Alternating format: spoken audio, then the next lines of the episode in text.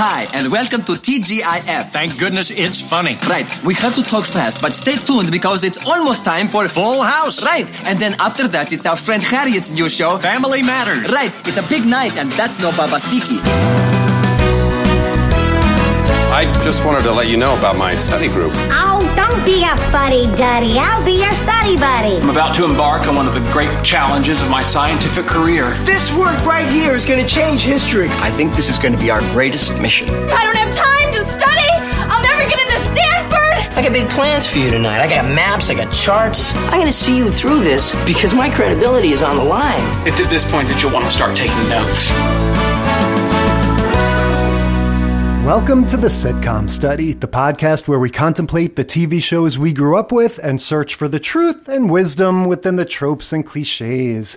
And today we are revving up our DeLorean and activating the flux capacitor. What are we talking about this week, Amy? This week, we're not quite going all the way back to 1985, but we are going back to 1989 in the inaugural season of TGIF. Yeah, we are revisiting the first ever broadcast of the infamous TGIF lineup. Infamous. Now, well, according to uh, what I learned in the Three Amigos, when you're not just famous, you're infamous, right? Oh, that means I that it's it's even better. this may be, Amy, uh, the time when we reach that rite of passage that every podcast goes through, where we get people writing in correcting us, right? Right. Because there was a lot of sort of confusion and apocryphal stuff out there about when and where, or at And, least and when. what consists of. yeah, what the deal is with exactly when TGIF started. I went into this thinking it began in 1988 with a lineup that included Mr. Belvedere and, you know, all these other shows, and it, it took quite a lot. And I guess I'm trying to get out in front of the controversy that if you if you look at the internet, there is not a simple single answer as to when TGIF started. But why don't you walk us through our sort of fact finding of the origins of all this? Right. So, according to ABC, the network that aired TGIF, there is a simple answer, and that is September 22nd, 1989. And that was the first time the branding TGIF, thank goodness it's funny, mm-hmm. was used for their Friday night block of programming. Now, prior to that, you are correct. In the 88 89 season, you had Perfect Strangers, Full House, Mr. Belvedere, and just the 10 of us as the Friday night lineup. That was not called TGIF that season. Um, it was the brainchild of some young producer named Jim something or other, and he kind of came up with this idea of we should use this turn of phrase, TGIF, or we should somehow brand the block of programming to make sure that it's people know that it's always going to be the same and they can watch it. And they had already kind of done that with like a terrific Tuesday and wacky Wednesday. And they had already done that with some of their other nights. So they were trying to find something specific for the Friday night time slot or that Friday night block of television. And they landed on TGIF and they were like, oh, well, we can't say God. So we have to change it to thank goodness it's Friday. And then somebody else was like, why not thank goodness it's funny? Yeah, which is ironic because nowadays I think a lot of these actors would be happy to throw in the God stuff. They'd just be like, I don't know, maybe they'd, they'd have a problem with the thanks part. I don't know. Well, it was that they didn't think it was going to get past the censors, the network censors, if they were like, thank God, they, you can't take the Lord's name in vain Yeah. on that Friday night family programming. So, officially, according to ABC, the very first airing of TGIF with that branding was September 22nd, 1989, and the lineup might surprise you because we had a it's brand new season of shows and we had them throw something in there as a sneak preview. So we have Full House, then Family Matters in its pilot episode, Perfect Strangers, and instead of just the 10 of us for this one episode only, this one week only, it was a sneak preview of what was going to be a Saturday night show, Free Spirit. So we get the pilot episode of Free Spirit starring Alyson Hannigan, Yes. pre Buffy, And that was the lineup for the very first TGIF. Yeah, you know, look, our format is always that we try to track a trope over the course of these four disparate episodes. And even when we break from that format a little bit, like maybe we follow along with a certain actor's career, like Melissa Joan Hart or Julia Louis Dreyfus, there is still a through line uh, to, to sort of trace so that we're never just doing like a straight up watch along podcast where we watch an old TV show and kind of recap it and say what we felt. And this was the first time that even though I've been looking forward to doing this sort of time capsule TGIF journey since we started the podcast, this was one of our original episode ideas. This is the first episode of these 40 whatever podcasts we've done where I did kind of feel like, ah, there really isn't anything tying these, these shows together other than, you know, the, the branding stuff and the fact that they would connect them with these interstitial little scenes where they would have the actors in character, you know, taking you from one show to the next. But in terms of the episodes themselves, I guess this is the challenge I'm going to sort of lay down to us now at the beginning of the podcast is what the the hell, you know, is there any case to be made for these four shows having anything to do with each other, you know, thematically or philosophically or whatever? Or are we just looking at, you know, a bunch of crap that they threw on TV on Friday night and hoped we would watch? Well, I, I have two things to say. Number one, I think the thing that's going to be the through line is schmaltz, yes. because that's what these shows are. And number two, you mentioned the interstitials the little kind of bumper things that would happen before and after each episode. Yes. And this also part of this new TGIF rebranding was that they were going to have one of the casts of the shows host each Friday night. So the very first TGIF is hosted by the cast of Full House. And they have, you know, these funny little mice that are like carrying the TGIF letters and these little cartoon mice that are coming in and doing all these funny little, little things. And so uh, this was before that song, the TGIF yes. song that was introduced in 1990, the next season. Mm-hmm. So we don't have that at all. And we also have the cast of Full House in this evening, the very beginning, these shows for the, so they can have those interstitials, these shows are all shorter than the normal like 22 minutes to make room for those things. And the cast of Full House explains at the top what's going to happen on Friday nights. That they're going to have somebody host and they're always going to, it's always going to be cast members from the different shows and they're going to be your host for the night. And you can go on YouTube and find oh, the yeah. cast of just the 10 of us and Perfect Strangers in character hosting these nights and then talking about like, oh, I can't wait to watch our right. show. Now, yes, this is what absolutely breaks my brain about these segments. And of course, I understand this is taking things too seriously and being a nerd, but yeah, like we said, the actors are in character. You are watching Larry and Balki sit on their couch, or Jesse and Joey from Full House sit on their couch and say how much they love the antics of Balki right. and Larry. Then they say, "Let's tune into the next episode of Full House or just the ten of us." I wasn't even. I don't think I remembered the parts where they were even talking about their own shows, which is even weirder. The fact that they live in a world where family matters Matters is a show on television, but they also live in a world where Harriet, the mom from Family Matters, is a real person who was their elevator operator. Yes. Like it is just wild. It is some crazy being and John they always Malkovich, talk about they're MC like Escher. Harriet, Harriet, our elevator operator's new show. Tune in, and yes. th- and that's the kind of things they say. And yeah, it it is so like meta yeah. in a way, right? But yeah, I think the whole point is that they're just like you and me. They sit down with their family on Friday nights and they watch these shows too. Yes, exactly. And it's all very fun. It's just funny. It I feel like if we were doing it now, or if I were doing it, I would say, let's have Mark Linn-Baker and Bronson Pinchot introduce the shows as themselves and not open up this whole can of worms with the multiverse of are they Heck actors? No, or... we need to see them being silly and continuing the antics. Otherwise, it's not worth it.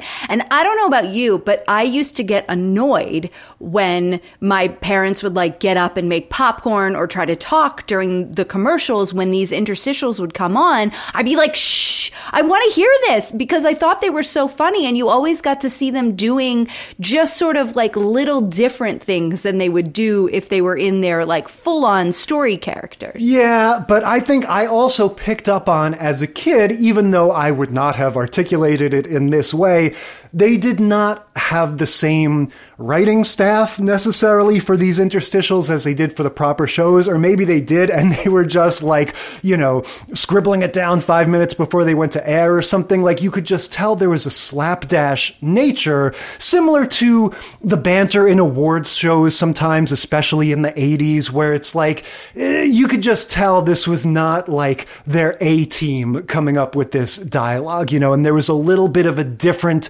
character to it to me, seeing them do these little scenes instead of the proper shows. Yes, it was. It's still funny. I disagree in certain ways with you. I still enjoy watching them.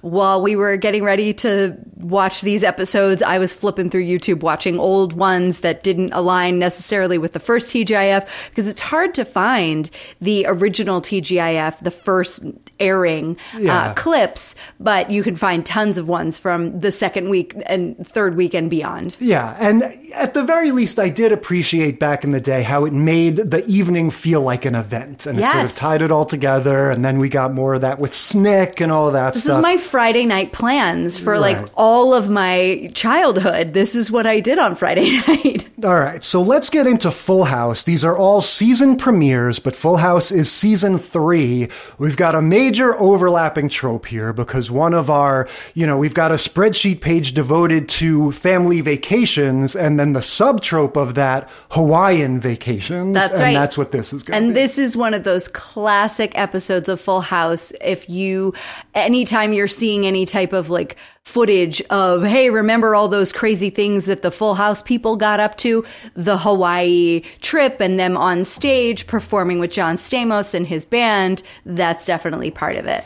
Oh, yeah. And you can see the same kind of production style that we had when Head of the Class went to Russia, right? Right. Where we're throwing away the whole multicam studio thing. We're grabbing a couple of camcorders and we're going on location and, you know, we'll fill in fake laughs or show it to an audience and record them laughing or whatever after the fact. But this is going to be clearly all cheap video, which is a stark contrast because as we've talked about before, these Miller Boyett shows look great in terms of the way they're shot on nice film and everything. Say what you will about the schmaltzy content, but they, they have this like, amply budgeted sort of like nice look to them that you completely lose when you take the crew to Hawaii. And yes, it very much has that shot on video sort of like, oh, let's go over to this side of the resort and grab a couple shots here, that kind of feel.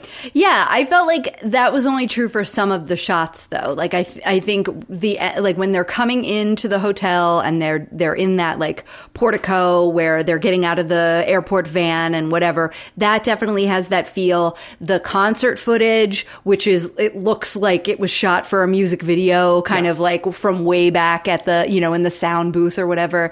That has that feel, but when they're actually on the beach like they get stranded Gilligan's Island style on this like the wrong side of this island and they're just trying to kind of make their way and figure things out. That has sharp Right, quality. It's more yeah. it's better like higher quality video. It's the same hybrid approach I think that we saw in our camping episodes where you have, yeah, once we're situated in some place, we can make a little set or at least have a controlled lighting setup or whatever.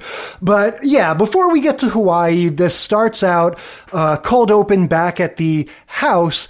All I really want to say about this is I love Joey and Jesse's business attire, right? This come this begins with them strolling into the the kitchen where the rest of the family is, and this is during the days where Joey and Jesse are like Color Me Badd. Yes. Oh, do not think that I don't have Color Me Badd written here in my notes because I absolutely do. This is when Joey and Jesse are business partners, right? They have their own little advertising agency where they write jingles and stuff. And yeah, they're doing the thing of suits with turtleneck shirts underneath. Uh, Jesse's got this green turtleneck and like a navy suit.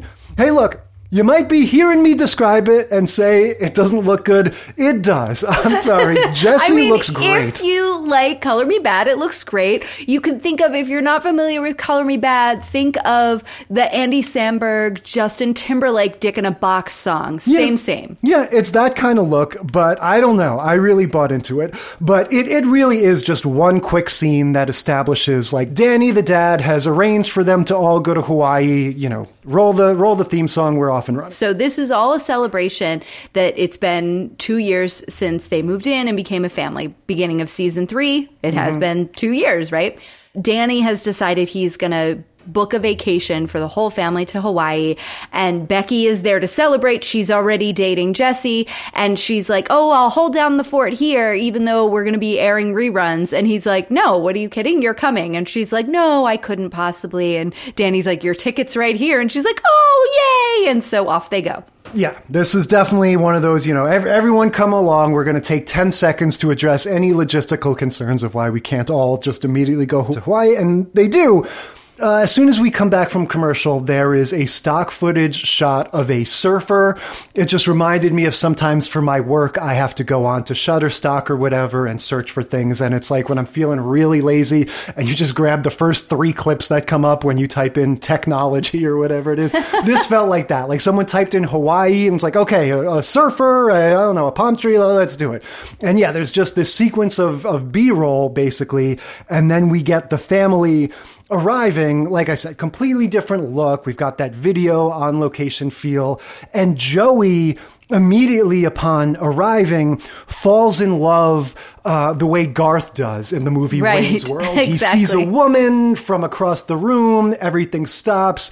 In Wayne's World, you get Dreamweaver playing in the background. In this, it's just like generic lovey dovey yeah, music. tinkly and like everything gets kind of fuzzy around her and she she's a hula dancer like welcoming them to the resort and giving everybody the lei. And so she is like, you know, looking at him and winking and turns around and gives him this big smile and he's just sort of frozen and then all the dream sequency stuff goes away and he turns back to his family and he's like, "I'm in love." And then turns around and she's gone. Yeah. So it sort of establishes this like mystical quality. Like, does this woman even exist? Is she, you know, is she a figment of his imagination? Nobody knows, but that's going to be Joey's story in a nutshell. Danny, the dad, Bob Saget, has meticulously arranged an itinerary on his clipboard of fun. Oh, yes. Right. Now, if we're going to talk about missed opportunities for tropes, this right here, the clipboard of fun, is absolutely a trope that you can track through vacation episodes with family TV shows. Interesting. Well, I got to imagine that's always got to be Danny Tanner's role in all of this, right? It reminds me of Dr. Samuels, again, in the head of the class thing, right? You're always going to have somebody that's like, we have to keep on schedule. We have to stick to the agenda. That's right. And that's going to be Danny. You know, we get some fun stuff later on with his clipboard being thrown into the ocean and stuff. yeah. Once they get stranded on the island, everybody keeps trying to do different things to like find food or go fishing or whatever. And the stupid clipboard of fun keeps washing back up or getting hooked on the fishing line, or everybody who goes into the water somehow manages to find this clipboard of fun that they keep throwing out into the ocean because they're all annoyed at Danny for getting them in the predicament in the first place. Right. And so uh, what we start getting into is what's going to become, I feel like, a very familiar vibe for these kinds of shows when they do these vacation episodes where the whole thing kind of seems like sponsored by the Hawaii Board of Tourism. Right, which we actually get in the version that we watch on like whatever it was Netflix or Paramount or wherever we watched it. It is still in the streaming version at the very end. It's like travel and accommodations for the entire cast and crew of Full Yeah, House. Northwest brought to you by Northwest Airlines. and Hilton Country Club. Yeah, and of course, this is the same show that later on is going to go to Disney World, and you know every ABC show at some point is going to have a two-part Disney World episode. But yeah, you see them exploring, and it is you know part of it is a little bit of that travelogue thing. It's like they used to say, you know, people would go to James Bond movies because you you could never go to Jamaica if you were an average, you know, working class person. So Right. that was one of the reasons why you would go to the movies.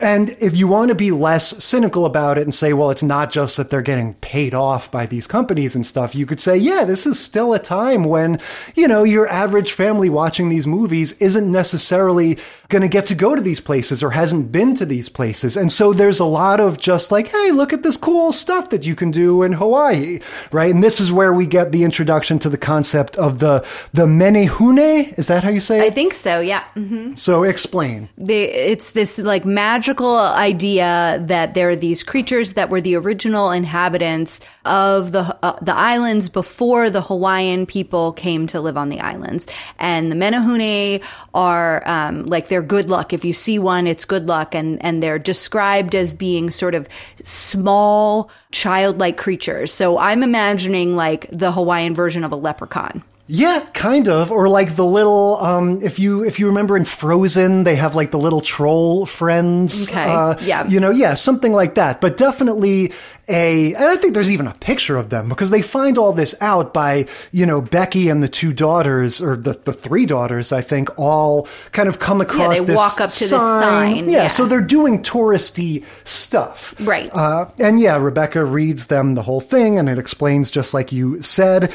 And at some point, Michelle crosses paths. Does this happen right away or is that It's a not Michelle, later? it's Stephanie. Okay. Stephanie gets like obsessed. Michelle's still a baby here. You Yeah. know, she still has to be picked up because She she's talks, so little. but yeah, very small. This is the first season that the "You Got It" dude like comes Uh-huh. into play. That's how young she is. She's literally been a baby up until this Right. season. How rude has already been established as Stephanie's. Exactly. Well, so Stephanie kind of gets very enamored with this idea of the Menehune and she wants to find one. And she's like, oh, that would be so great. Wouldn't that be cool? They're our size, you know, whatever.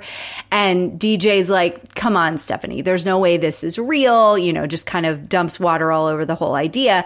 And Stephanie's like, well, you know, I don't, you still believe in Mr. Bear or whatever, don't you? And she's like, I mean, I guess so. So they kind of have this little like DJ's trying to sort of placate her Yeah. magical thinking. And then, yeah, later on on the island, Stephanie, they're all out kind of looking for water or looking for civilization once they kind of shipwreck on this island.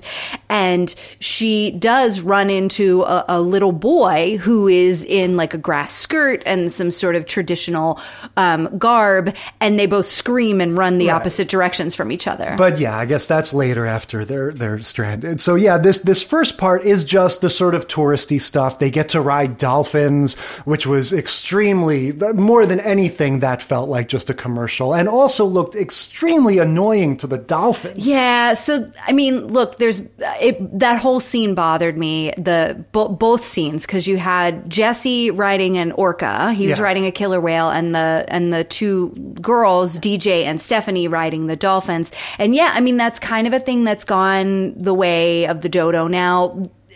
There are still some places where you can swim with the dolphins, but they ask you very nicely not to paw all over them because it Yeah. is painful. Yeah, and to, to be clear, the, the girls aren't riding the dolphins like horses. They're kind of like hanging onto their fins. Right. Like a, you, you don't look at it and say, oh my God, that, that dolphin's in horrible pain, but it looks annoying Yeah, and but. Jesse is a hundred percent Yes. riding the orca. He's got there's a rope around the orca's like front neck part up to where his fin is, and then and Jesse's sitting on him. Yeah, you can watch the movie Blackfish if you want to learn all about the atrocities of SeaWorld and all of that. But yeah, it, it wasn't a, a great thing to see.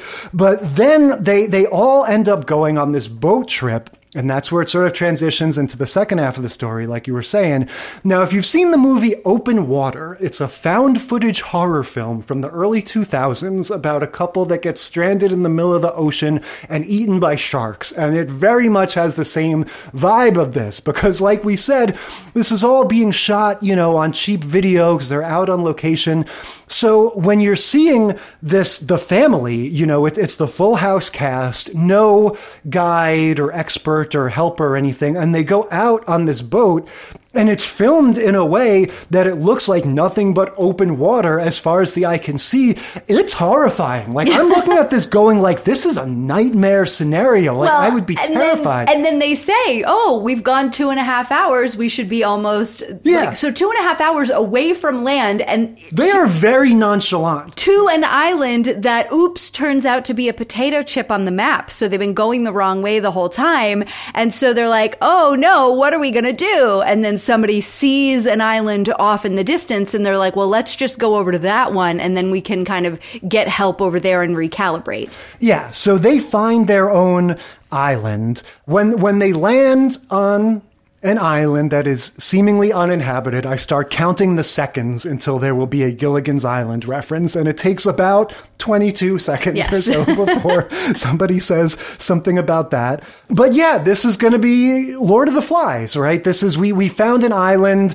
You know, what are we going to do? Nobody, uh, you know, is anybody going to come help us? So this is when Stephanie does encounter a little Hawaiian boy by herself and thinks that he's one of the Mahoney. You know, Me- Menahoni, yeah. So they all are arguing. Everybody's fighting and arguing, and they're all mad at Danny. And Danny's like, you know, I was just trying to plan this to have fun. And everybody's yelling at everybody else. And DJ is like, hey, cut it out. We are the Tanners. If we work together, we can make this island a really cool place to hang. Like, what? You're freaking stranded. No, but they're all like, you're right, DJ. Come on. And so then, you know, a couple of them go off to try to find water and a few more go off to find, you know, palm fronds or whatever to build a shelter. And Stephanie is off looking around for, you know, civilization and DJ's off looking around just for other civilization as well. And nobody finds anything but they come back and Danny and, and Joey have built a nice shelter and Rebecca and Jesse find water. They find this like gorgeous waterfall and they, you know, take a jump off of it and it's really picturesque and beautiful. Well, and Stephanie sees this child, but she sees this little boy, like you said, dressed in a grass skirt or whatever. They both startle each other and run in the opposite directions. So Stephanie comes running back, telling her sisters or whomever, I saw a Menehune, a Menehune. They don't believe her. But come on, Stephanie is old enough to understand, to, to, communicate the idea that she saw a person. like it's just the fact that they all think that they're like going to starve to death and Stephanie has seen a human being and doesn't really make any attempt to like tell them that. Well, you know? she did, but she is saying it like it's this magical creature, we- and everyone's just kind of not. Yeah, we just her. have to buy into the fact that she believes so wholeheartedly that this is this Menehune fairy thing that it never crosses her mind that this might just be a person that they that she saw. They see a plane fly by, but the plane's too far away. They go like, "Hey, hey, save us!" But the plane flies by, and they give up. They go, "Oh, uh, he's he's never going to see us." Everybody knows you spell out the word "help" with your clothes or with rocks, or you make a smoke signal. Like again, did they not read Lord of the Flies? Did they not see Castaway? Like this is stranded on an island 101.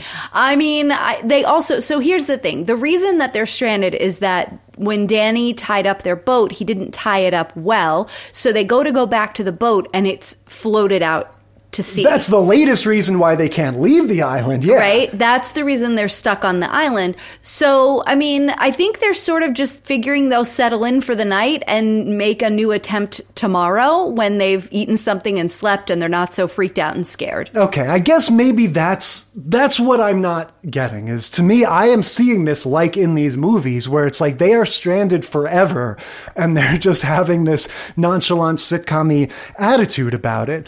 But yeah, li- like you said, they they sort of give up on on that plane or sort of resign themselves to we're going to be here for at least the night.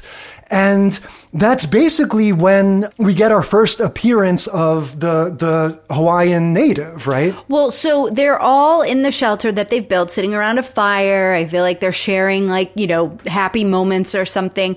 And then they hear these drums and like a, like a holler, like a scream or some singing or something. And they're like, what is that? And so they go running off in the direction of, he- of hearing it. And everyone's like, wait, wait, wait, don't go so fast. Cause it's Stephanie who's like, it's the Menehune, it's the Menehune. And she goes running off into the dark. And everyone's like, wait, wait, wait, it's dark out there. And so they light little torches in their fire and they go running after her. And as they like break through the trees, all of these Hawaiian natives are like, rah! Yes, this is a pretty cringy moment at first. I feel like they kind of recover from it pretty quickly. But yeah, this guy jumps in their face. He's got the sort of like facial henna tattoo type thing. He, yeah, he's got the um the same thing the Maori wear from New Zealand, and he has like a like a New Zealand accent. So Yeah. he's got the Maori tattoos. Like if you're going to do the haka, which is a, a New Zealand thing, not necessarily a Hawaiian thing, but it all sort of it's all kind of Polynesian in a way. Yes. and that's why they're sort of blending all of it together Yeah, in and this celebration. I could believe that given, you know, how sort of strongly rooted this is in Hawaii's tourism interests, that this is accurate to at least whatever like resort, you know, Sure, whatever colonialist resort has Exactly. decided to put on a show. But yeah, the moment when this guy first jumps out is a little cringy because it, it just has this sort of ooga booga, you know, the natives from King Kong kind of Right. vibe to it. But then they walk it back by him going like, ha ha, just kidding. We like to mess with tourists and we're not really to like cook you in our cauldron or anything. No, just and putting it's like, on a come show." on, we're putting on a show. You guys are the guests of honor. And they like Right. sweep them out onto the stage. So once again, we get just like the head of the class Russia episode, we get what was obviously like a real concert event, right? Right. That they filmed in front of these resort guests or whoever the yes, hell this because is. everyone in the audience is very white. So it is 100% all resort guests. Yeah, but it is just like you said. It is very funny how, as this cast of characters from Full House is going like, "What? What? What's happening? Oh, I guess we're not stranded after all." You hear this voice over like a public address system going, "Please welcome our new friends to join us on the stage." And it's like, "Well, what the hell?" And you have to sort of piece it together that, okay, I guess in real life. If you were at this resort for this, like, you know, It was a John circle thing- Stamos concert. yeah, exactly. Somebody went, "Hey, everybody, we've got a special treat for you. Please welcome John Stamos and the cast of Full House." And yeah, the whole cast comes out and they're clapping and singing and stuff. And you know, we didn't mention the whole time there's this sort of running thing of uh, of Jesse and Becky are having Elvis issues in their marriage, Right. right? Rebecca doesn't like Elvis enough. It's always a running thing for the whole length of the show that John Stamos' character is obsessed is with obsessed Elvis. with Elvis. But so, like in real life, this is a John Stamos concert. Yeah. This is, he had a band and toured around, and in previous seasons, they've had him with the Beach Boys already and doing that kind of a. Doing that kind Yeah. of thing. So they've had those crossover episodes already kind of happen. This is in Hawaii, a John Stamos concert that, as a surprise to his audience, he brought out the cast Okay. of Full House. That's what this is. This wasn't a like resort putting on a sort of like tribal show and then being like, oh, by the way, here's John Stamos. No, no, John Stamos's concert, and he's like, surprise, all of my friends from Full House are also here, and everyone's cheering and going crazy because it's so cute to have all the little girls in the full cast of Full House come out. What I was hang- getting hung up on on this island was I was like, man, they went out for this little boat tour just like in Gilligan's Island. And by the time night had fallen, everyone had a change of clothes. They had been in their bathing suits and their life pres- preservers on the boat, and now they all have shorts and a t shirt and aren't wearing their bathing suits anymore. Yeah, I mean, yeah, I, I don't know. It's the whole thing is just wild. And like you said, you're watching it just going like, okay. like, I was having some serious nostalgia though for Stephanie's bathing suit because I 100% had that bathing suit. It was that pink, it's that pink bathing suit with the one strap down the back that had three or four bows on it and it came in pink and blue and every girl I knew had that bathing suit for like 2 years. All right, well, we get the nice bookends of I'm, you know, infatuated with Jesse's suit and you like uh, Stephanie's bathing suit. Um, so look, like like we said, you know, I mean, th- this is the end. Obviously, this is the triumphant conclusion. They weren't lost after all. Turns th- out they were on the island that they had been looking for. They just ended up on the wrong side of it. Yeah, and then we get the the you know narration saying that the accommodations were provided by Northwest Airlines and Hilton Country Club. So I guess the one thing that we can track is that when we get to Perfect Strangers, for example, I was curious as to why they chose that episode as the season premiere, whereas this has a very clear special episode sort of status that at least by going to Hawaii, we're sort of upping the ante and saying, like, all right, what can we do to begin, not just to begin the new season of Full House, but to begin this whole new chapter, the rise of TGIF, right? This is the very first thing where we'll take you to Hawaii, right? Right. Well, Perfect Strangers is in season five. So they kind of have their whole shtick really nailed down. The Perfect Strangers episode is a classic physical comedy. Larry lies to Jennifer. Balki tries to convince him not to. They get themselves in some shenanigans episode. Yeah, but that's why. I mean, we'll get to it when we get there. But I, I found it odd. It doesn't matter if it's your twentieth season; you're still going to make that calculus of what do we want the season premiere to be. And in that case, it seemed a little random. Whereas I'm just saying, with this one, it feels like an event. You know? It definitely is an event, but maybe they knew that. Maybe they aren't trying to have all of the Yeah. shows be events. If Yeah. this one's, if Perfect Strangers is kind of the stalwart ratings champion of the TGIF lineup, then maybe it didn't need to be. Maybe they also were trying not to outshine their spinoff, True. which came on just before it, and we're going to talk about next. Family Matters, Yes. season one, episode one. Yes, we get the very first episode ever of Family Matters. The Mama Who Came to Dinner. Yeah, so right off the bat, uh, we've got some personnel changes to discuss here. Family Matters, of course, we've we've talked about two or maybe even three times now, but this is the very first episode.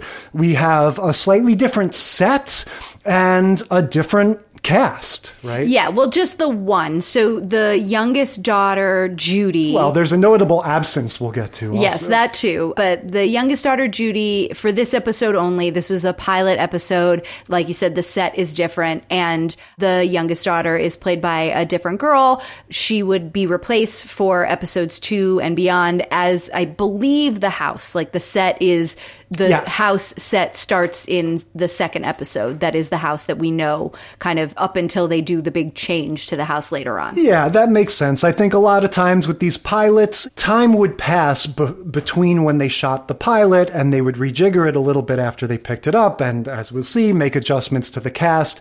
And yeah, the set looks basically the same, like it has that same sort of mahogany, woodsy vibe, but it definitely is more spread out and stagey. I feel like the newer one, once the series gets going, just feels more like discrete rooms with walls and windows, whereas this is more open. Well, it's the family room. The living room itself is way more open. The couch is further upstage, where, as we've known because we've talked about this in previous episodes, normally the Winslow's couch is really kind of downstage, like right up close to the camera. And there's usually, you know, they're watching TV of some kind. And that couch is also on the same sort of horizontal line as the front door. Yeah. And that's not the case in this set. That's the big difference. Like we both noticed kind of right away that the the set was very different. And then it was about after the first commercial break, we were sort of midway through that kind of second scene after the first commercial break, and I realized there's no Urkel and we should have Urkel. Yeah, I wrote down about halfway through my notes, still no Urkel, exclamation point. And then, yeah, it kind of became clear to both of us. We were probably thinking separately, sitting next to each other, did we see Urkel in the opening intro or was he And not even there? He wasn't. Yeah, and then it starts to be clear, oh, they're not just being more restrained with their use of him. He's not in this show yet. This is a straight up family sitcom about the Winslows, and there is no wacky, nerdy neighbor at all. Exactly. So Urkel's first official appearance isn't until episode 12 of season one, Laura's first date. And he was brought on as sort of a minor character, figuring they would just kind of, you know, introduce him and, it, you know, it was just maybe be for that episode or maybe a couple episodes. Episodes because he was kind of funny and then it would go. He became such a fan favorite. Obviously, that didn't happen. He was retconned into in syndication in a teaser for episode four, season one, episode four, Rachel's first date. He, in syndication, he's in a teaser for that episode, but he isn't actually, his first real appearance doesn't occur until the 12th episode. So yeah, he's not in the open. He's not a member of the cast. They haven't thought of him yet yeah. at this point. And it's an interesting glimpse, obviously, into this sort of alternate timeline of what could have been. I'll say, I wish there could be a happy medium. You know, of course, what happens with Urkel is, you know, we it's the ultimate example of a character sort of taking over a show and being this punchline and being idiotic and annoying. But when you watch this one, it is such a down the middle family sitcom where you go like, yeah, I, I understand the impulse they needed something else. Like they, they yeah. needed a little wackiness, a little, these characters are just a little too subdued and grounded maybe right. for a young audience that wants a little craziness. So yeah, yeah it's the, I mean, the critics were like, so what's the difference between this and the Cosby show? Um, I'm bored. Kind of, that was the response to the original airing of Family Matters. And I was like, wow, okay. yeah. So let's get into what this actual episode is about, which is Carl's mom, the grandma, coming to live with them. That's right. Mother Winslow, at this point, so Rachel, Harriet's sister, her husband has already died. She and little Richie are already living with them. So that was like one addition to the household that happens prior to the series even starting. And now, you know, Harriet and Carl are having this kind of argument because Harriet has said, no, your mother is coming to live with us. And Carl's like, you don't understand it's a, she's a different woman when you're visiting her for yeah. the holidays than she will be when she's living here. And he is very concerned about just the way that she is kind of judgmental and takes over everything and thinks she's the boss of everything. And he is really concerned about his mom coming to live with them. And Harriet just keeps saying I like your mother. You're being ridiculous. You know you're it's fine whatever.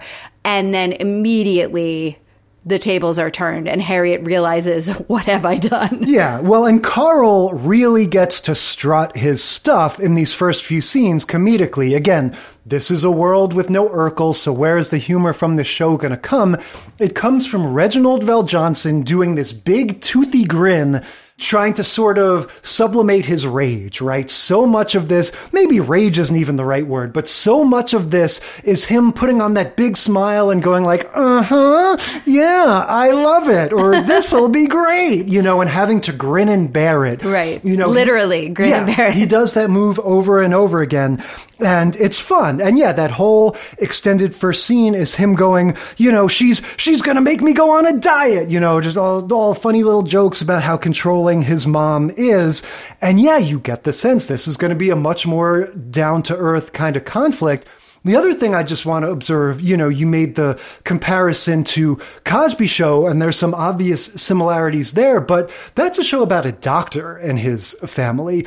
Whereas this, it's got the full house vibe of where we're piling in more and more family members into this one house. Like you right. said, we already have a widowed sister, not to mention our three kids, and now we're bringing in the grandma. But what's interesting is Carl Winslow is a police officer you know, whereas Danny Tanner is a is a, a, TV personality, and Harriet at this point I think is a homemaker. She has various jobs that come and go throughout. She's the still series. an elevator operator, okay. isn't she? Well, there's a there's an episode later where they make a big deal of her going back to work. So at some point oh, in the oh, okay. series, she's a homemaker.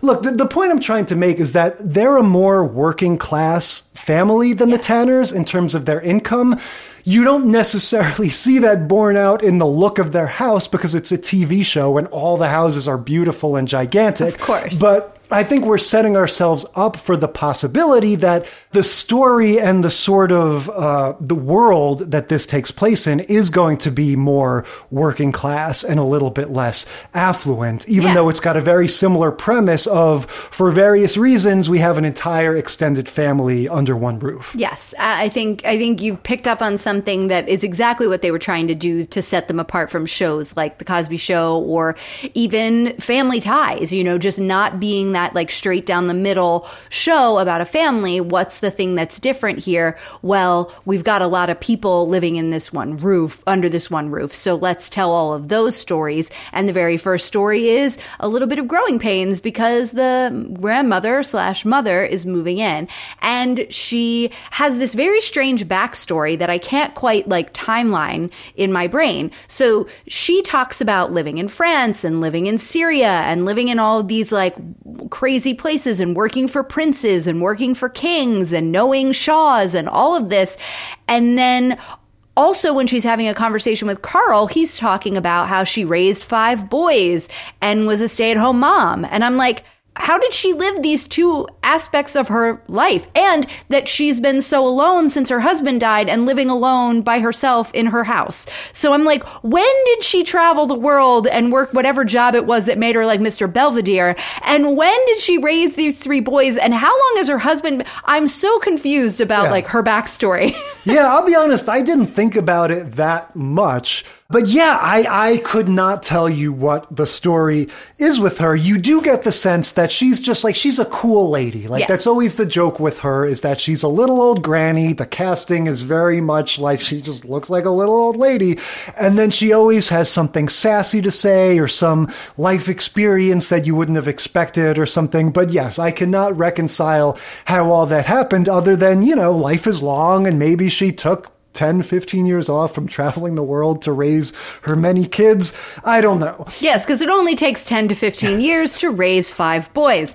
So the the crux of the episode, one of the main ways that Mother Winslow is kind of getting in the way and usurping the parental authority of Harriet and Carl is that Eddie wants to go to a party that isn't really a party. It's more like a movie marathon night at one of his friends' houses. And they're going to watch all of the Rockies because they're going to be on TV. Rambo's not. Oh, Rocky. not Rockies. They're going to watch all the Rambos because they're going to be on TV. Yeah. So Rocky has just to, has one guy getting beat up a lot. Rambo has many people being killed, you know, in bloody fashion. But because it's on TV, it's going to go from like eight o'clock at night until two o'clock in the morning, and his curfew uh, is at 10. So he can't go to the movie marathon because he has this curfew. I have had this same argument with my parents as a kid, wanting to go to see a midnight movie or wanting to do the Rocky Horror Picture Show and not being able to do so because whatever it was started at midnight and my curfew was midnight. So that was it. So I just didn't get to go, even though it was good, clean fun. Yeah. I couldn't go. Well, and that's the same situation Eddie finds himself yeah, in. that's going to be part of their strategy is, is emphasizing that it is good, clean fun. But at first, his strategy is doing chores on spec, right? right? He wants to just kind of like amass a lot of political capital That's here. Right. He's so he's building gonna, goodwill. yeah, so he's going to walk around volunteering to wash the car or do the drapes or whatever. You know, he's he's going to do all these chores, and then of course, when his parents say, you know, what's the catch or whatever, he explains this thing he wants to be able to do. And even when they say you can't, he's still like, oh, okay, I'm still going to do these chores and kind of hope for the best. And then as the as the grandma comes in, you know, she's going to help him try to sort of get allowed to do this. Right, and she is unsuccessful, and in fact, just really upsets. Carl and Harriet, and they basically decide they need to have a sit down with her and Carl in particular needs to have a sit down with his mother and say, you know, that it's not okay. You are not the parent here and we have rules for a reason and yeah. you don't get to decide because because the grandma, you know, when Eddie tells her privately like, "Ah, this is the thing going on with my parents. They won't let me stay out to watch the Rambo thing." She goes, "Rambo doesn't even blow anyone up until after 10." You know, so yeah, she's very much much on his side. So yeah, at the dinner table, like I said, her strategy is like, oh, I get it. You won't let him go because there's going to be all kinds of drugs there. And they're like, no, no, it's, it's just movies. But yeah, like you said, they're still like, no, it doesn't matter if there's not drugs. His curfew is what it is. He can't go. And they tell her to butt out. And that's all the one big scene, right? With yeah. Carl and the mom. Right. And I mean, Mother Winslow realizes that she has been in the wrong with the way that she's been criticizing, you know, what what time dinner is going to be served and criticizing the cooking that, you know, the food that's coming out that Harriet has spent all her you it's know a day big thing cooking. in sitcoms that they don't like meatloaf. Like you ever know? That's always a joke. Oh, meatloaf again, and I never got. it's a that. big thing. It's, it's a big thing in my life. Like, you, you and I have had this enough. conversation. Uh, You're like, I'm going to make meatloaf. I'm like, gross. Nobody wants hamburger with a bunch of ketchup crystallized on top. Yuck. Anyway, so um, Carl and Mother Winslow are having this conversation, and they do end up coming around to Eddie does get to go to this party. He does get to go to this movie marathon because it it really isn't that big of a deal. Yeah. And if you're going to make an exception, you know, if you're going to win capital on the other side of it with like with your kid winning the political capital going that way, this is the time to say yes because there are going to be times where you're going to say no. Yeah, and this is another one of those scenarios, kind of like how we talked about the Ross and Rachel breakup thing, where everything is calibrated just so so that our our sympathies lie in exactly the right place. Like, yes, this is a situation in which what he's asking to do will be just transgressive enough to turn off the parents at first, but then will be, you know, safe and wholesome enough for them to turn around on it. Because the compromise that Carl reaches with his mother is he says, Mom, you will not be in charge anymore. You can be an advisor. Right? Right. And that kind of, she kind of goes along with that. And she says, okay, well, in that case, I will advise you Like to let the kid go to the, as an advisor, this is a win that you can get. yeah, let the kid go to the movie thing. And that's basically that's Carl's sort of olive branch is to go like, well, you know what? All right. Like if you recognize my authority as the head of the household or one of the heads of the household, then I will, you know, I will admit that it's really not a big deal and let him go to the movie thing. and she says, and I will go and have a slice of that meatloaf. yeah. And uh, look, just like we said with Perfect Strangers when we watched that, the one thing I just want to emphasize about these Miller Boyett shows is they look so good. Like, just literally the way the light falls on these actors' faces is just a cut above a lot of the, the sitcoms at, at this time. Yeah, And it just. I really dig this house, and I dig it always. Yeah. because of that like olive green sort of. I don't know if it's the wallpaper or the paint or whatever it is, but they have this kind of like the theme in their house is this sort of like olivey green, kind of sagey color that is really just pleasing that normally you don't see in a lot of sitcom homes, especially around this time, right? It's very, you know, mauvey and Well, yeah. cream, and this doesn't have that. the way that this one ends is Harriet and the mom are singing. Oh, Ra- and Rachel's piano. playing, Yeah. yeah. and Rachel is playing. So it's the three women singing. He's got the whole world in his hands. Oh, yes, piano. that's So you right. get that vaguely religious, sort of Christian thing going on. And then once Carl has wrapped up his father son talk with Eddie, he's like, well, I better get downstairs. And he just comes downstairs and just so like confidently just joins in that chorus with his booming baritone voice. And you do get that sense. I'm sorry if this is stereotypical, but like the black family at church where just everyone loves to sing those songs, you know, and it just like it really has that vibe. Yeah, know? well, and what I was kind of pulling away from it was just the that music has kind of been at the heart of so many of the episodes of Family Matters that we've watched. You know, we had that first one where it was like Bobby Brown and Janet Jackson kind of oh, name checked, Oh, yeah. and also we were listening to. There's always some. I mean, there's just it just seems like music is very much a part of this show. Yeah, no, exactly. I didn't even think about that. But yeah, before we got all the references to Janet Jackson and Bobby Brown, we get the music of God, right? Well, we'll start with him. All right, moving on to Perfect Strangers. Good skates. Yeah, so we've talked about Perfect Strangers in our camping episode and in our Snowden for Christmas episode. This is the show, not necessarily the best show, but for me, it is the biggest gap between what I thought about it prior to our podcast and my experience of having watched it. Where, like I said twice before, I won't belabor it, but I turned up my nose at this my whole life thinking that it was dopey, mildly problematic, and just, just didn't have time for it. And yeah, now every time we watch it, I love it. I think this Mark Linn-Baker guy is hilarious. It doesn't bother me that much that Bronson Pinchot is doing some weird, you know, accent thing. And just the whole comic strip style of it, that it's always just the two of them.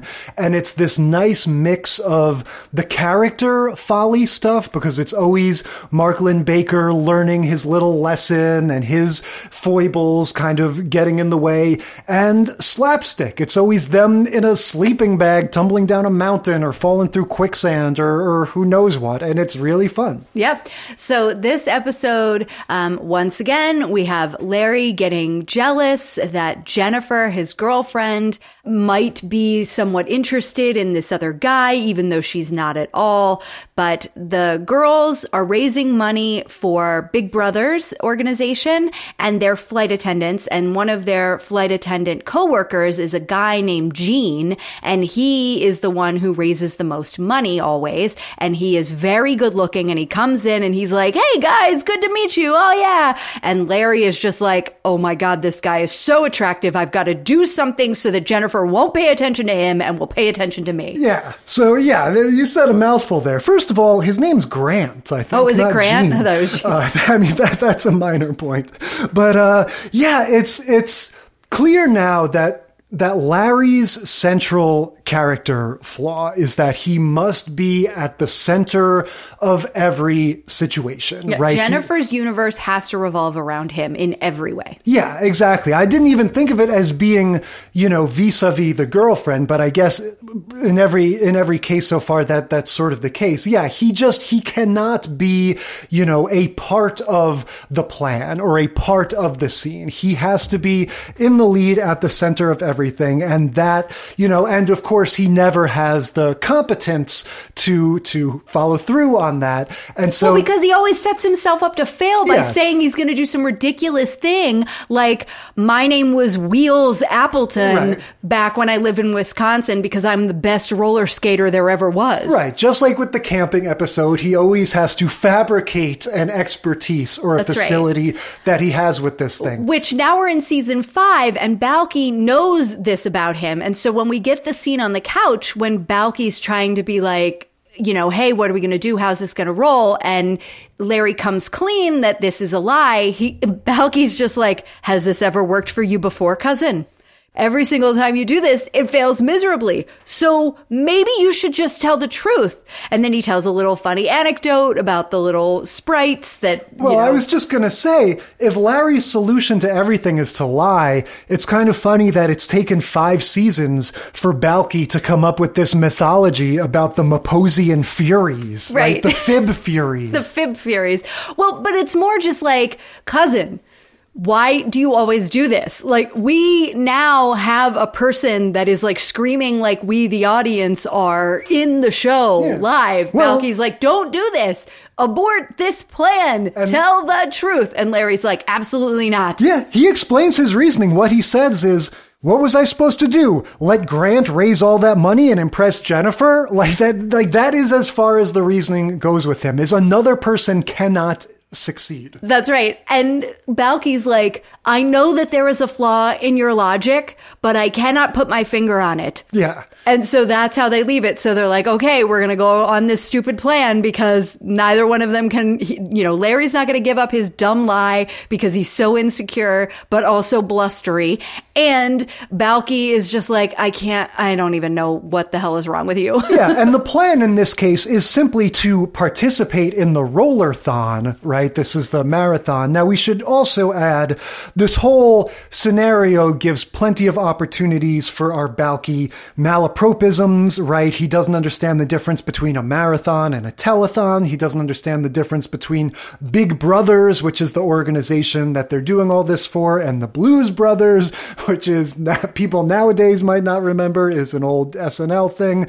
And uh, yeah, so every step of the way, we're getting all of his usual confusion. But story wise, what's happening is Larry is saying, they call me Wheels, first of all. They get lots of humor from that. Just the idea that my name, where I come from, was Wheels Appleton or whatever. That's right. So when Balki, of course, being himself and always being completely forthright about all of his shortcomings, is like, well, gee, I don't really know how to skate. The girls, Jennifer and, and Balki's girlfriend, go like, oh, Wheels can teach you. Wheels would you teach Balki how to roller skate? And of course, Balki is like, would you wheels? And yeah, and that's, that's the plan. And he goes, well, so this was the fun bit of writing that I liked because Balki says, would you wheels? And Larry goes, why not? Mm. So it was like the whoa, whoa, whoa. Yeah.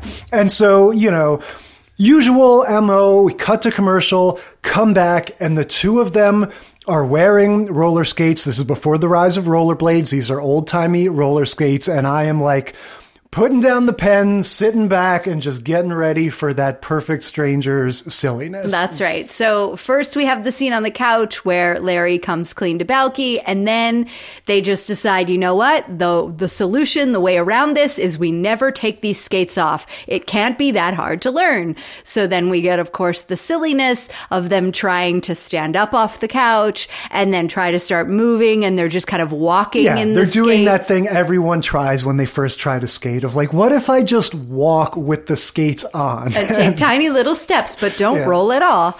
And so they do that, and then they get to the door, and Larry's like, "All right, now all we need is a little speed." And so he pushes Balki, and Balki glides into the kitchen. Hilarious. Just the, the shots of them just sailing across the living room, just having pushed each other are just so funny to me. Yes, this this will pale in comparison, though, to the next scene when we come back from commercial break, where where it's the next day and they're at their office, which is now, you know, in an earlier episode we were like, oh, they're it's weird, they're not working at the paper, they're working at this little store.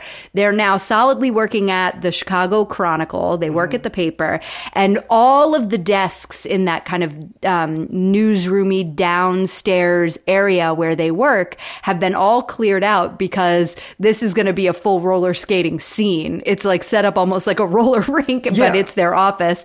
And they are in the roller skates, and we get this amazing scene of Larry just trying to get from the one desk, like the research table, back to his desk where the phone is ringing. Yeah. And he just, he tries to do it, and he tries to move his legs, and he skates backwards by accident, and he Yeah, tries to well, I was- walk, and he starts slipping. I was wondering, like, how good a skater did he have to be to skate badly like this? Like, I was this- thinking the same thing. He had to because he was able to do all of the like really wild legs out slipping, Yes, moving and his hands like a windmill and then stopping, like Uh-huh. to be able to have control while you're out, looking like you're out of control, he has to. Yeah, it's like had some practice. Harlem Globetrotters kind of thing, where yeah, it's like this studied thing so that you can make it look spontaneous and weird and like you're flailing around or whatever. Yeah, it's very funny. And then the sort of second half of that is Balki comes in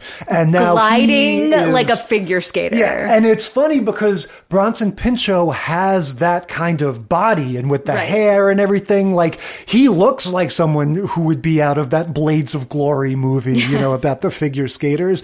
And so, yeah, he's gliding around. And so the joke is, you know, Larry hasn't taken to it at all. And Balki has, since we've last seen him, become a master figure skater. He's so good at the roller skating. He's gliding, he's doing turns, he's up on one leg, he's doing like arabesques and all sorts of things.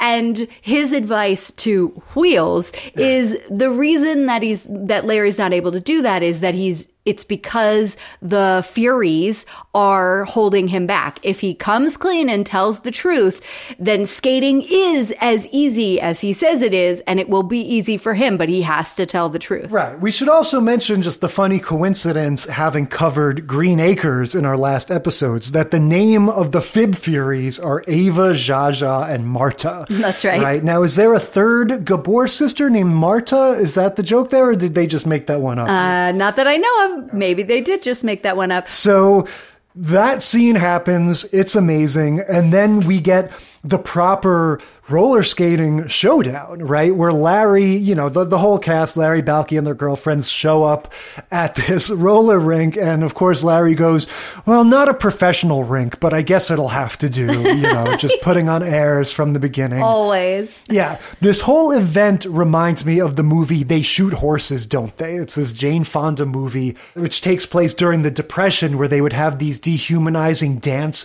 marathons where they would just make people dance for like 72 hours in a row just to see like a sheer contest of stamina. Yes. You know, and that's that's kind of what this is like. Like we get the impression that hours are passing, right? And they're just roller Yes, skating and it's skating. 10 hours. That's Yeah. what it says on the clock. And so we see that it's a 10 hour roller skate-a-thon and they're just going to keep going and keep going. And you raise the most money based on how long you stay in.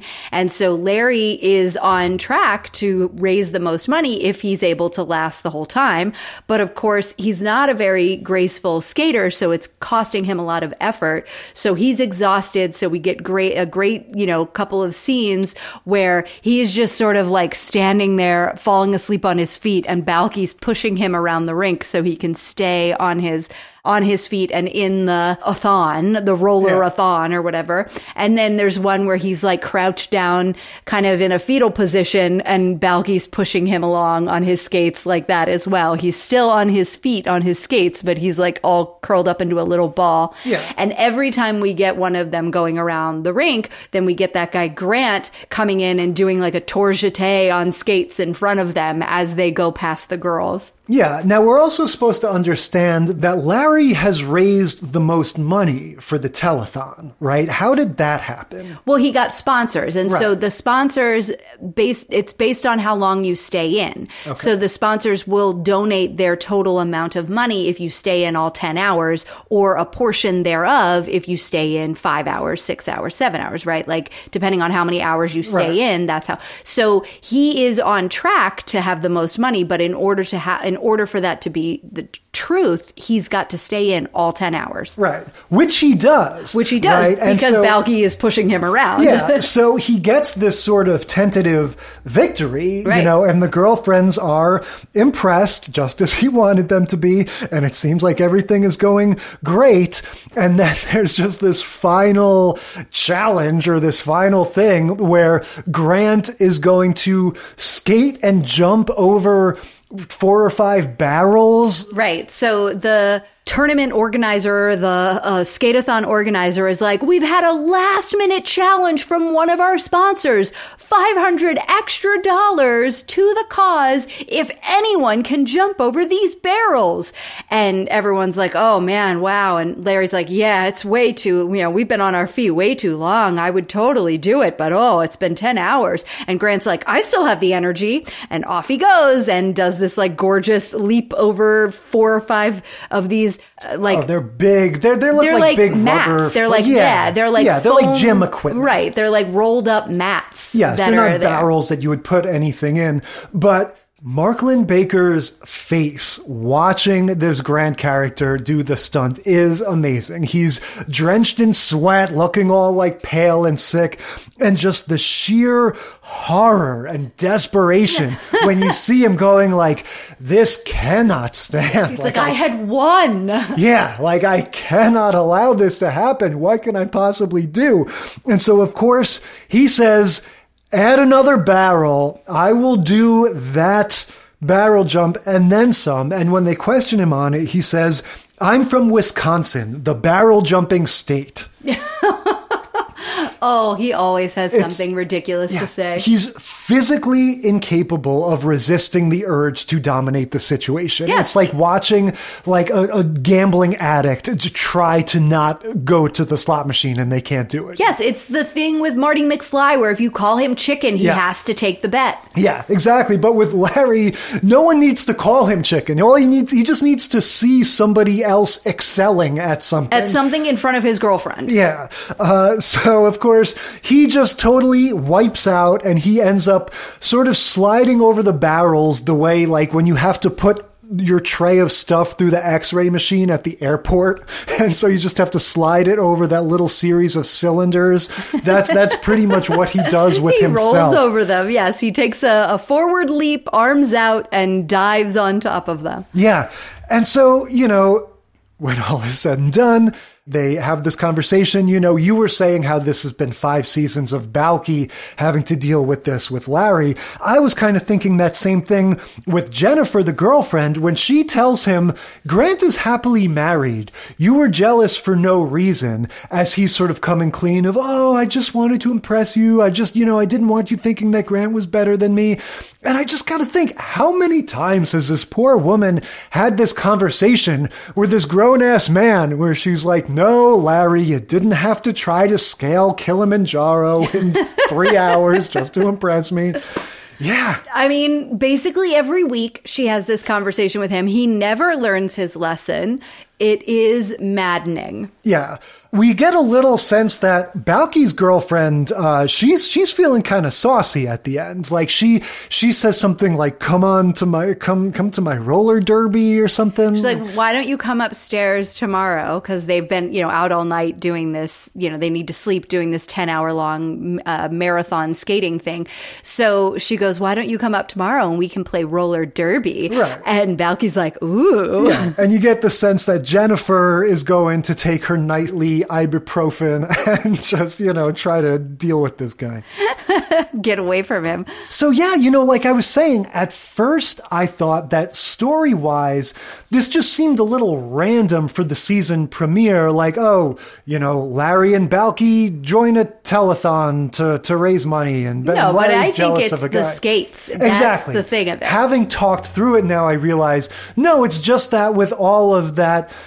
Perfect Strangers silliness and slapstick, this was just one of the really good ones, and Yeah. so they decided to put it first. Yeah, we are, we aren't going to trap him in a sleeping bag this time. We're going to put him on skates and let's see what wacky shenanigans they can get into that way. Yeah, and again, I just love it for that synthesis of like, you know, this is not Paddy Chayefsky level writing, but it's like the the human foibles and the slapstick stuff go hand in hand. Oh, you know? absolutely. It's not just you know people falling down and and getting hurt, and it's not just the the character making a mistake and learning the lesson. They're like inextricably tied. Right. Moving on to the new and completely unknown to us prior to this uh, week sitcom Free Spirit.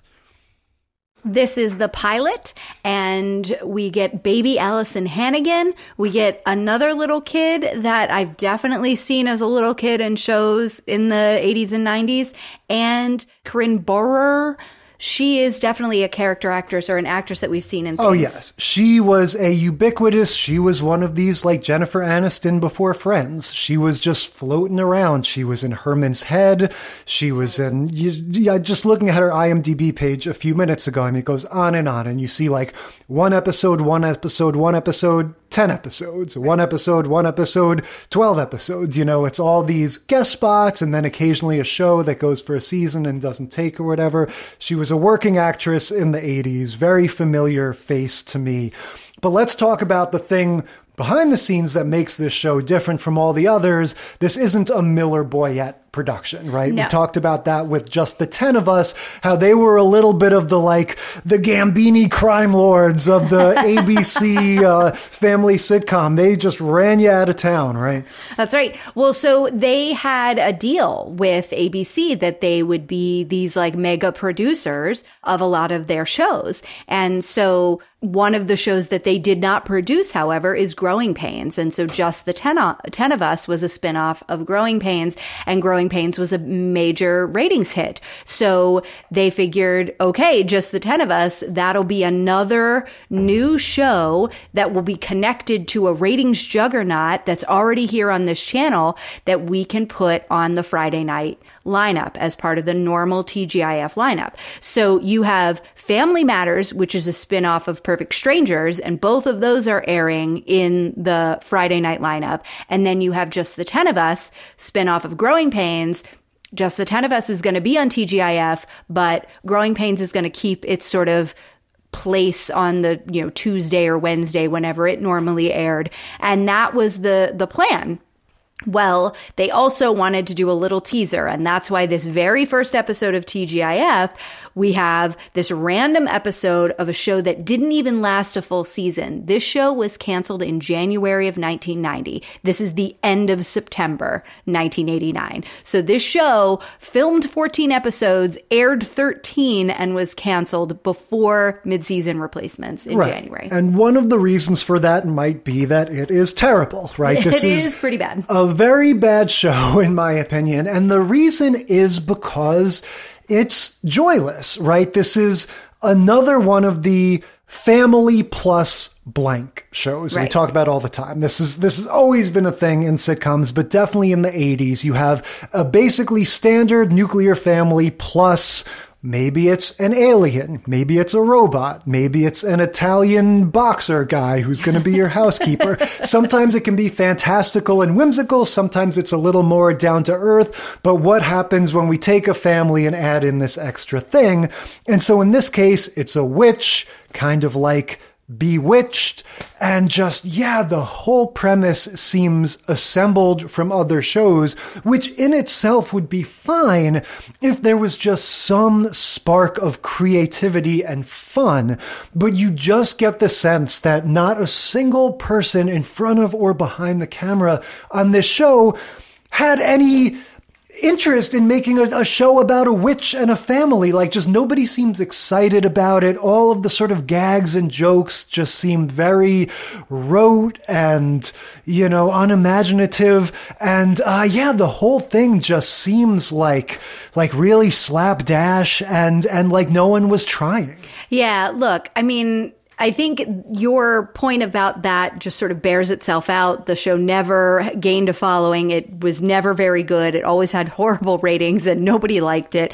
It was basically unwatchable. And that's a bummer, right? Because it is kind of a good idea. The issue that you mentioned is that it's joyless. But the other issue that I think that it has is that there is no, there's no heart. There's no reason for any of these things happening. The whole reason that she's there in the first place is that the youngest boy, who I also recognize from a bunch of different shows, he has wished for her yeah. because he is in this situation like uh, young Ben was in that Growing Pains episode we watched, where everybody is too busy to pay attention to his kid problems. Because it's not just a normal nuclear family. This is a divorced dad who is raising his three kids while running a law practice out of his home and they had just moved to a new town. So there's all sorts of things and places we could go and ways we could instill heart in this show, but it isn't there. First of all, before we even get to the story, similar to the observation we made about the home improvement episode that was made right around the same time, horrible time for hair on television. There are three male members of this family. Every one of them is sporting a mullet longer than the last. The older son. He looks a lot like Brad from Home Improvement. The older son is taller. Is, yes, the older brother from Home Improvement on steroids. He looks a little bit like when Anthony Michael Hall kind of got a little bit beefier in his later yes. 80s movies like Can't Buy Me Love. The, the style and stuff are kind of funky. That's all I'm trying to say. But getting into the premise of the show, like you said, of course, a fantastical thing like this is going to start with some sort of, oh, somebody made a wish or something happened.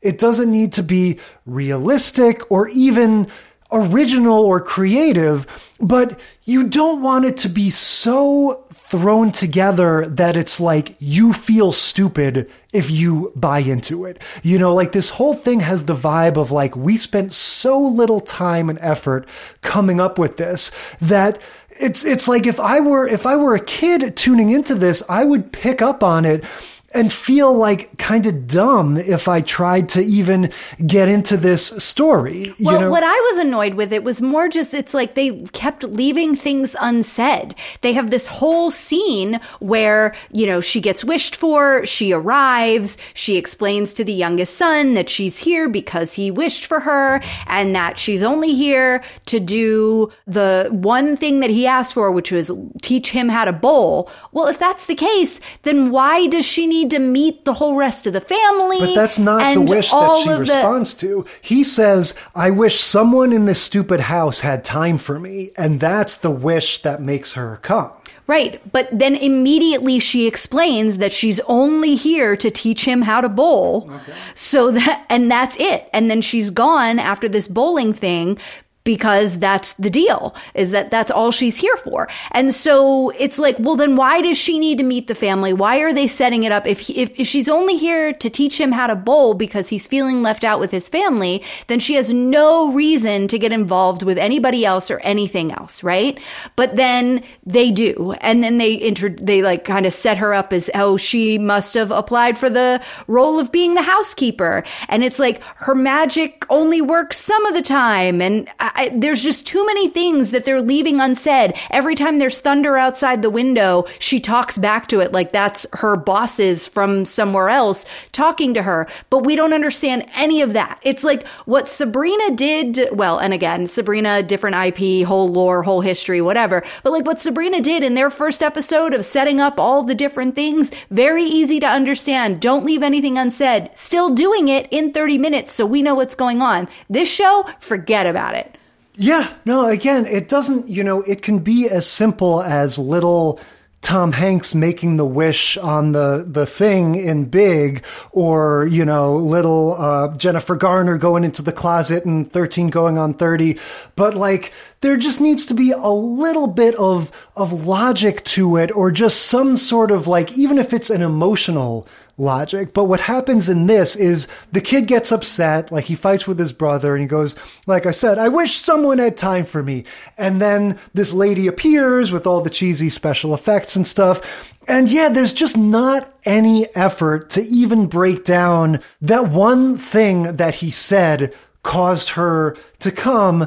And then you know she kind of makes the joke oh well you know my my number came up or whatever. Again Right. like you can watch you know bill and ted or something. It's fine to make jokes about the way that this supernatural stuff works but you still can think the joke through you know and again there's it's just so slapdash Yep. And- And then they immediately try to get her in like a will they won't they with the dad and set all that up and it's just too much. It's too much. If it isn't if it is the right amount of stuff, they needed better writers.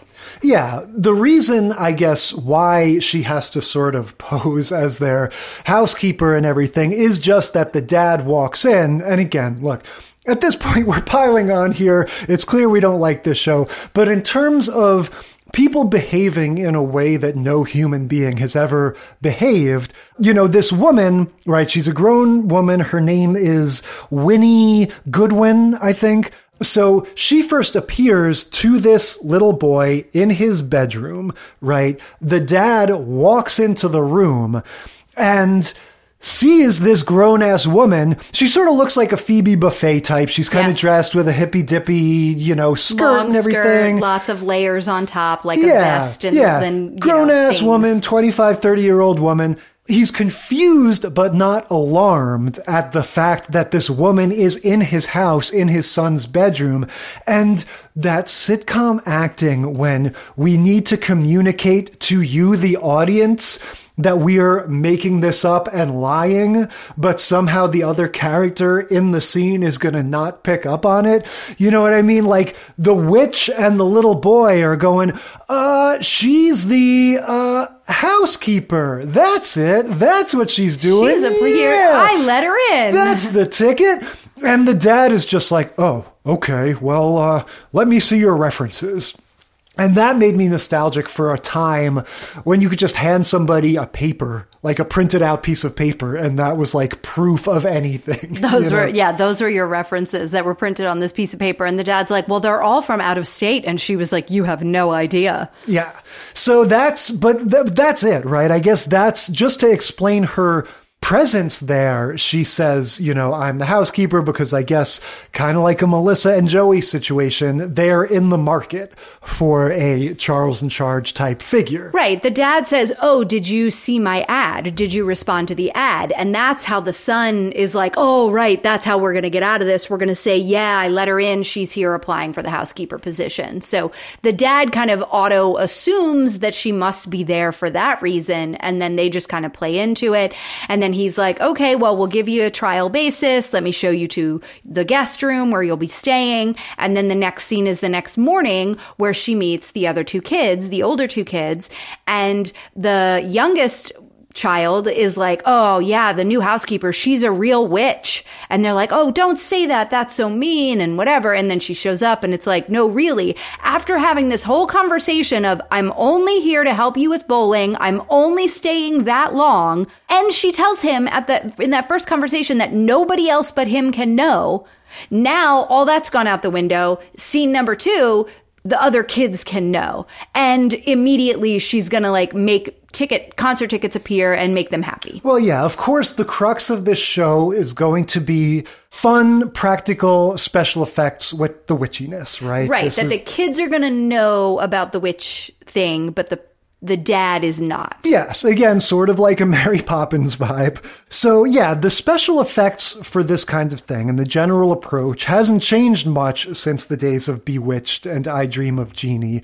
This is, you know, we talked about this with Clarissa. This is something that in, you know, before the rise of affordable CGI, especially if you were doing things in front of a live audience, there was something fun, you know, you see it in Saved by the Bell all the time too, just about doing these kinds of live special effects. Even if it is as simple as we're going to turn off the camera and move something and then turn the camera back on again. Just the fact that they're doing it at all. In this case, it's stuff like having live hens inside the kitchen cabinets for when she makes eggs, having tickets pop out of the toaster, where you're you're just supposed to get a chuckle out of the fact like, ah, they did that, huh? Yeah. And that and that's it. Couple of visual gags. The dad is like, "Oh, remember, you're just here on a probationary basis." And she's like, "Well, the kids are going to go to this concert." And he's like, "No, they aren't." And she goes, "Well, why don't I, you know, see if I can get a ticket for you too?"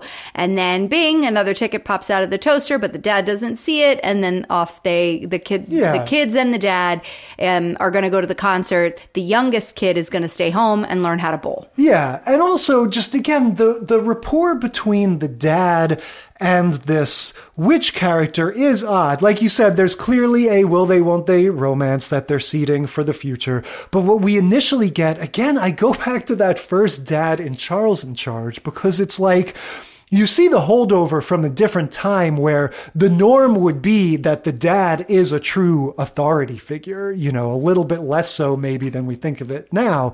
And so he's got this sternness to him as a dad and as a employer for this witch character. Right. But they also, again, like the Charles in Charge guy, they want a little goofiness and silliness. And I think this actor doesn't quite know how to land that plane. And I think he's not somebody with the natural gifts, like we always say about Michael J. Fox or, you know, a Dan Levy or somebody who can, yes, I can be antagonistic and likable and too cool for the room and arrogant, but also stupid and fun all at the same time. And I'm going to sell it and you're going to love me.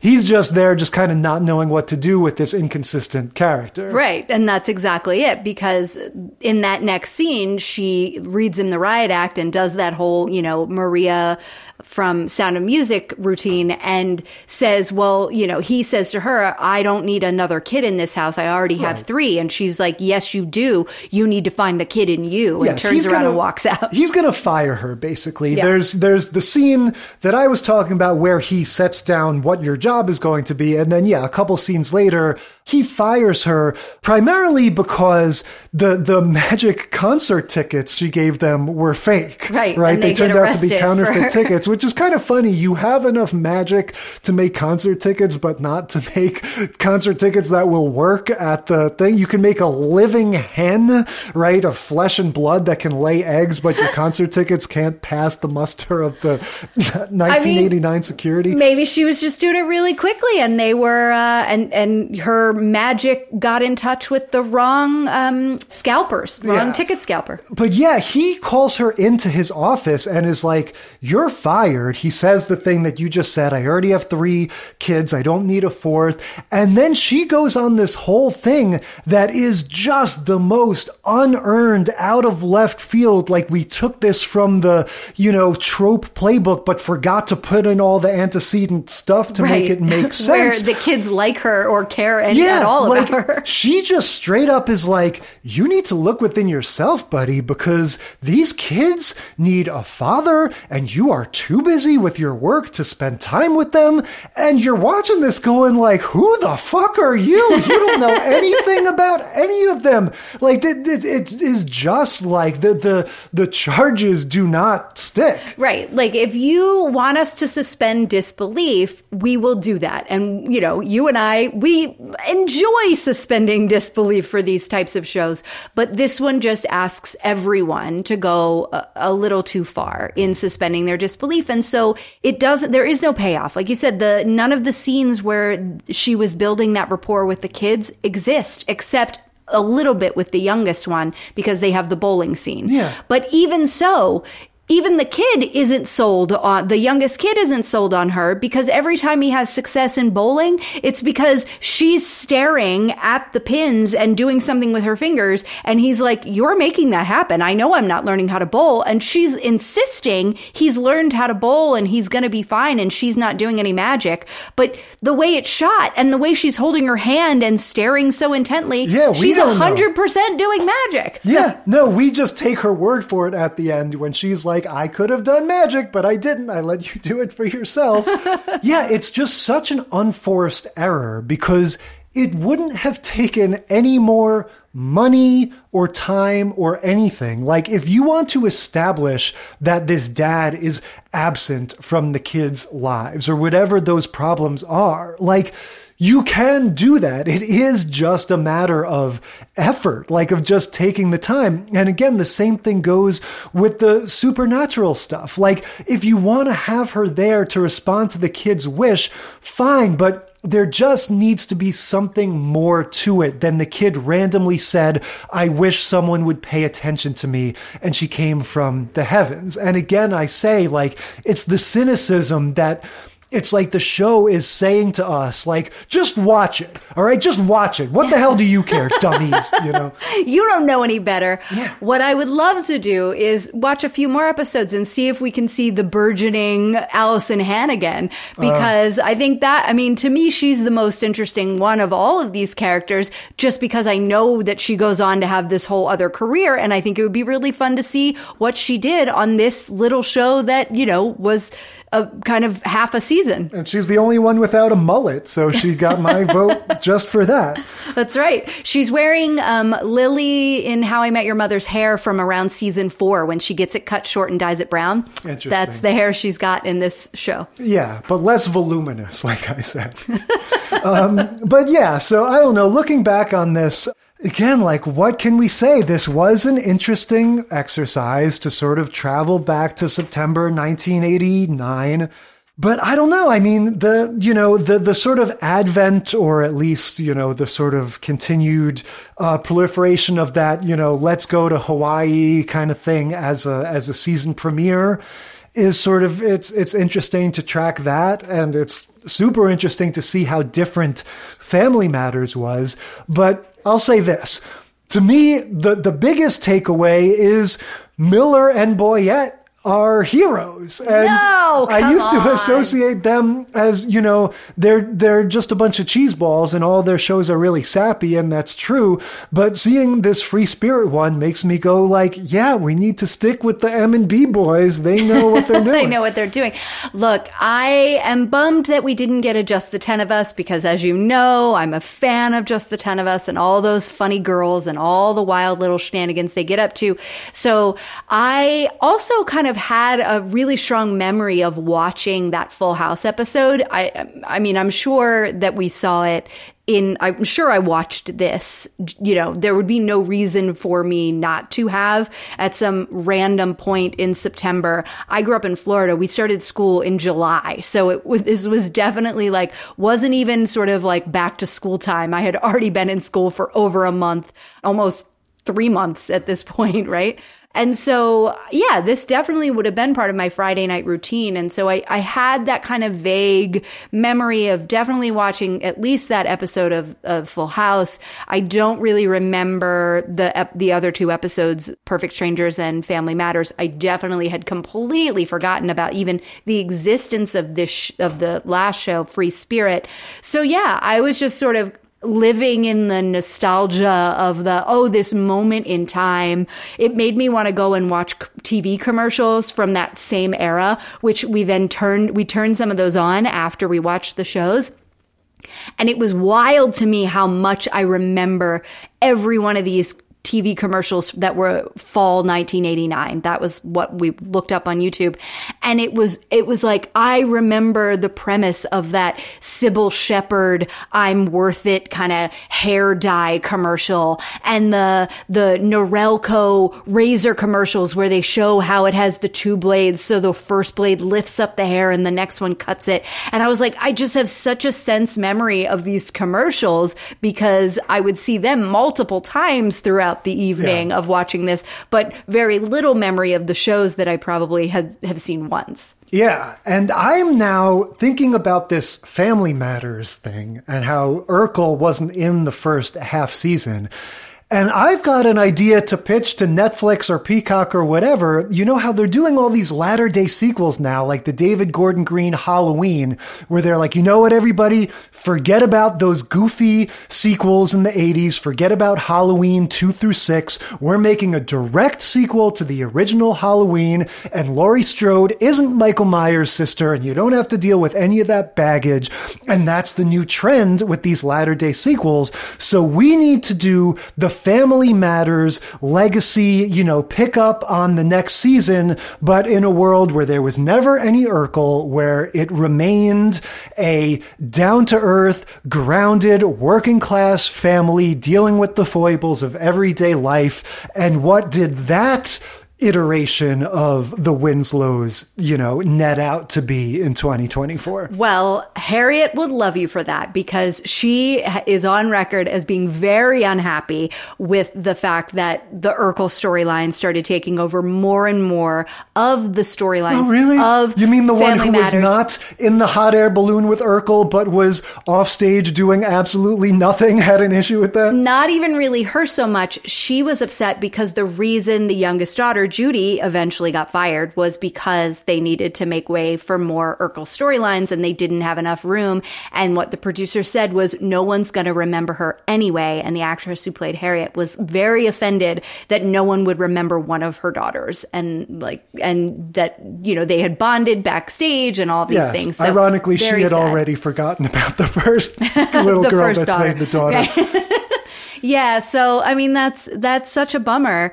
There's always that you know with the rise of something comes the fall of something else. But um, I think uh, the woman who played Harriet would be very much on board for that reboot. Yeah, yeah. So look, I mean, for me, in terms of just quality, Perfect Strangers with a bullet. I mean, that's at this point, it's a no brainer. Oh yeah, Perfect Strangers a 100, and that's because of the acting and the fun that they still are able to bring to bear in season five. You know, we often talk about these like later seasons, five, six, seven, and and beyond, kind of jumping the shark. And season premiere, season five, Larry and Balki still got it. So. Yeah. Well, now I want to go back to Perfect Strangers season one and like, what is that like? Is it the two of them having like long conversations about what it's like to be an immigrant in the Absolutely United States? Not. but I do, I yeah, it is funny to to think like, did it was it a little more restrained or was it so wacky from the start?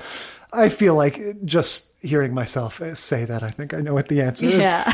anyway, so much for the first ever TGIF. What are we talking about next week? Next week, we're learning how to drive Taxi, Season 2, Episode 3, Reverend Jim, A Space Odyssey.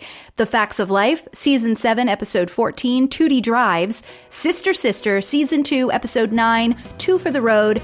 And Eight Simple Rules, Season 1, Episode 4, Wings. Yep, that's next week, and until then, we will consider this segment of the sitcom study concluded.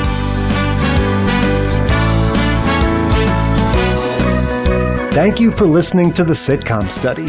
Tell us what you think or share your own TV tropes and topic ideas by sending a self addressed stamped email to sitcomstudypodcast at gmail.com or find us on Facebook or Instagram. And if you like the show, consider leaving a rating or review on your podcast app. It helps us boost those precious Nielsen ratings. The Sitcom Study is recorded in front of a live studio dog.